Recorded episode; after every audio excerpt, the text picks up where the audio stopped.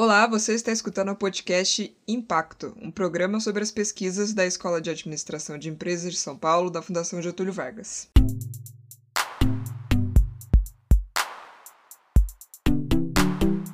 Meu nome é Laura Intrieri e hoje eu vou conversar com o Caio Momesso, que recebeu o prêmio de melhor dissertação de mestrado em administração pública, falando sobre ação pública e economia solidária no Vale do Ribeira. Vamos lá? Caio, obrigada por participar e por estar conversando aqui comigo sobre essa pesquisa aqui para o nosso podcast. Laura, boa tarde. Eu que agradeço. Obrigado pela oportunidade de poder falar um pouco mais sobre a pesquisa do mestrado e poder divulgar aí com o pessoal também, as pessoas queridas que é, vão dar entrevista. Muito legal conseguir ouvir também as outras pesquisas que aconteceram ano passado. Queria começar falando um pouquinho sobre você. Quem que é você? Como que você chegou na GV? Como que você chegou no seu objeto de estudo? Conta pra gente. Eu sou do interior, na verdade, não sou de São Paulo. Morava eh, em São Paulo há um ano antes de entrar na GV. E na graduação eu estudei economia na Unicamp, mas desde lá eu já tinha um percurso em projetos de extensão com economia solidária, que é o meu objeto de estudo na, na dissertação. E a GV apareceu para mim por indicação de alguns outros professores. Eu fiquei interessado na GV exatamente por ter uma abordagem mais aplicada e, e a própria linha de pesquisa que eu integro, integrei no mestrado, que é governo e sociedade civil, em contexto subnacional, que era essa ideia de conseguir observar esses fenômenos né, de interação entre o Estado e a população. A sua pesquisa chama Os Caminhos da Solidariedade, Ação Pública e Economia Solidária no Vale do Ribeira. O que, que te levou a pesquisar isso em específico?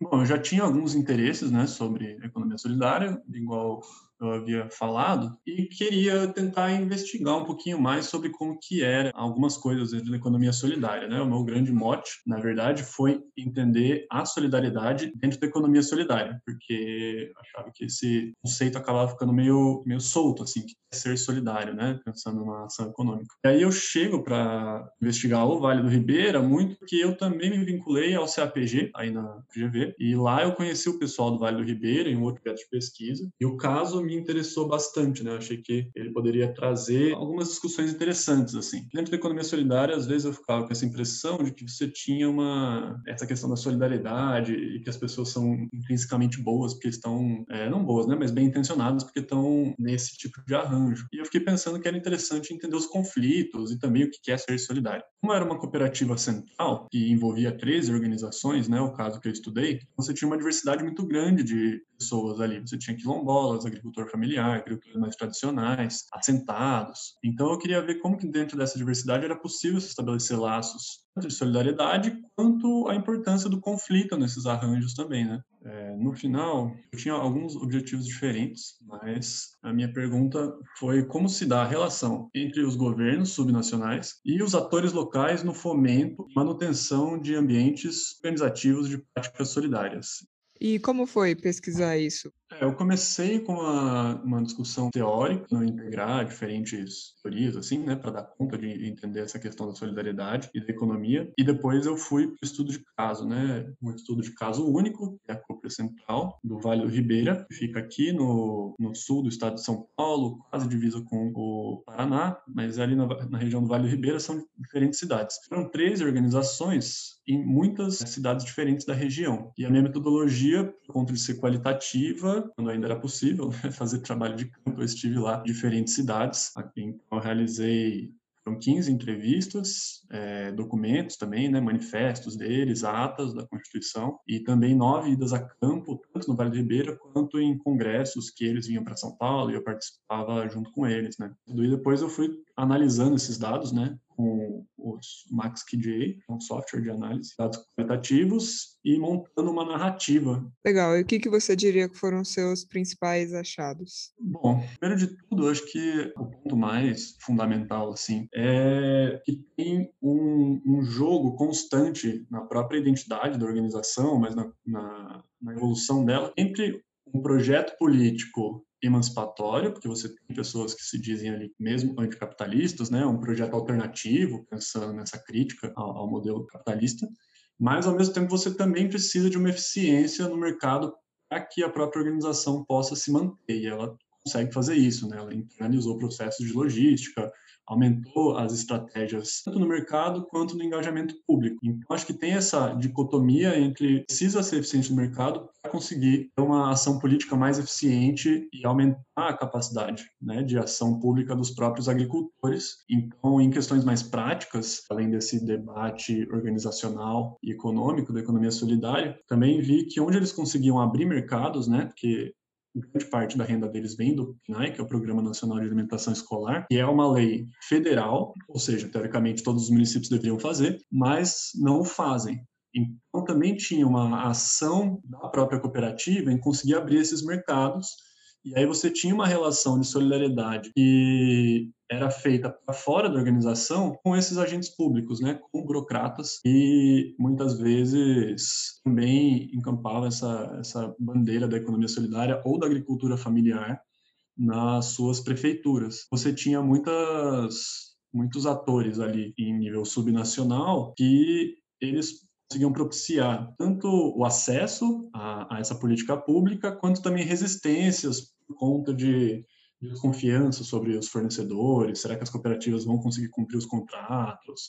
Né, tipo, sai um pouco do script, assim, tem que ter uma inovação, é, mais ou menos, para conseguir fomentar esses mercados institucionais bem organizados, assim, e muitos também não tinham conhecimento sobre. Então, quando eu consegui entender isso, né, da solidariedade, ela tanto funcionava internamente para esse arranjo de três organizações, que hoje em dia são 1.200 famílias quase, que eles se mantenham né, numa, numa estrutura pouco hierarquizada, democrática, que as decisões consigam ser com base na vontade coletiva ali de todo mundo, mas também tinha um processo de solidariedade para fora, que era fazer esse engajamento com os gestores públicos e que esse processo de gestores estivessem nos eventos, fossem no Vale Ribeira, essa conversa constante, essa sociabilidade ia gerando um laço de solidariedade que propiciava assim, né, que esses mercados fossem acessados e não necessariamente de um único espectro político, né?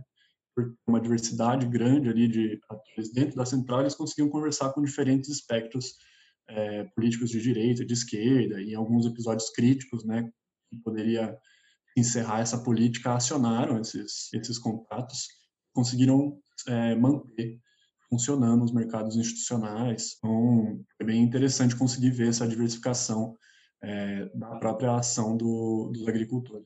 O que, que você acredita que a sua pesquisa pode ter contribuído para a área de conhecimento na qual ela se insere? Eu acho que a minha pesquisa poderia dar um passo a mais né, na abordagem se fosse analisado a perspectiva geral da agricultura no Vale do Ribeira, né? uma região que produz muita banana. E as cooperativas, elas são um dos atores ali. Então, eu acho que eles conseguiram se unir e é, se posicionar em outro lugar nesse campo com mais potencialidade, tanto econômica quanto política. Né? Eles tiveram mais capacidade se unindo nessa cooperativa central. Mas eu não tive tempo e não, não, não, daria como, na pesquisa, analisar também as impressões e essa, essa questão com os outros produtores, né? o que, que eles viram, é, se realmente mudou essa relação de força do campo. Então, acho que esse espaço aí do, do outro lado da história, eu acho que seria também um aspecto interessante de, de se analisar.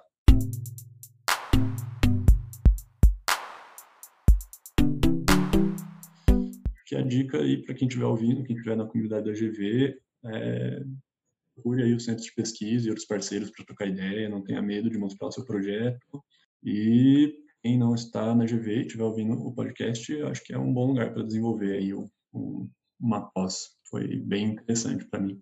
Eu agradeço então a sua presença, Caio. Muito obrigado por ter disponibilizado a falar comigo e contribuir aqui com o nosso papo para o ambiente de pesquisa não só da GV, como você falou, mas todo mundo que está nessa aí junto num momento, inclusive, tão difícil para pesquisa no Brasil, mas que a gente também está vendo o quanto ela é importante. Então, mais uma vez, muito obrigado. Obrigado, Laura. Eu que agradeço e fico muito feliz aí de poder contribuir com vocês e também poder divulgar um pouquinho mais sobre essa discussão da economia solidária e outros modelos né, de, de desenvolvimento. Acho que isso é uma coisa legal de, de trazer também.